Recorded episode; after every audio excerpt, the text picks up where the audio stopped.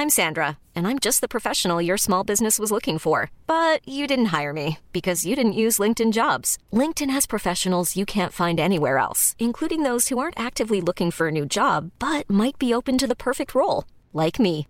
In a given month, over 70% of LinkedIn users don't visit other leading job sites. So if you're not looking on LinkedIn, you'll miss out on great candidates, like Sandra. Start hiring professionals like a professional. Post your free job on linkedin.com/people today. E adesso un bel caffè finito.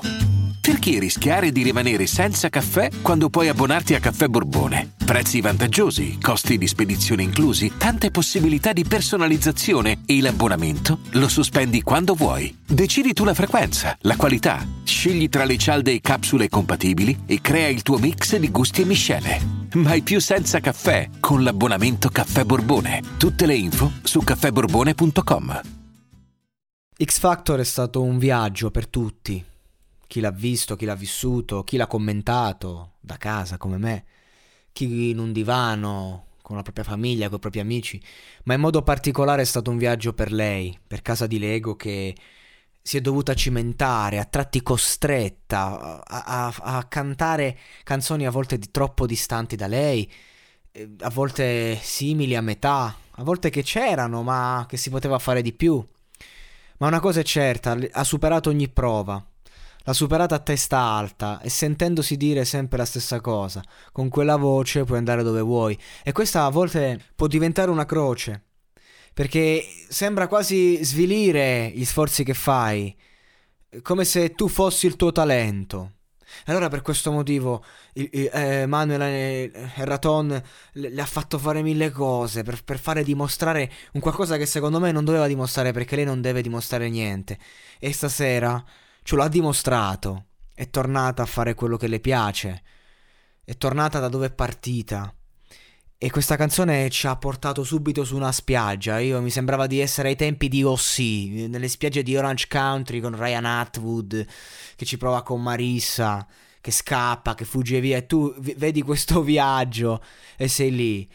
Ma non è solo un viaggio d'accompagnamento, è un viaggio emozionale, perché in queste bellissime melodie che l'hanno forgiata, dove lei si perde e poi si ritrova un qualcosa di molto più intenso, un dolore. Io vorrei tanto intervistarla, guardarla negli occhi e chiederle: ma qual è il tuo dolore? Perché con questa musica, con questo far musica, con questo talento, lei copre un po', ci racconta un dolore che però copre magari nella vita ma che non può coprire nell'arte. E io vorrei proprio chiederglielo a lei.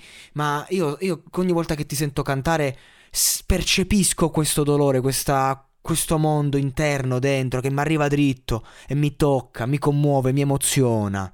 Io non credo che sia solo il talento della sua voce, ma che ci siano delle emozioni dietro, da uomo di teatro qual sono.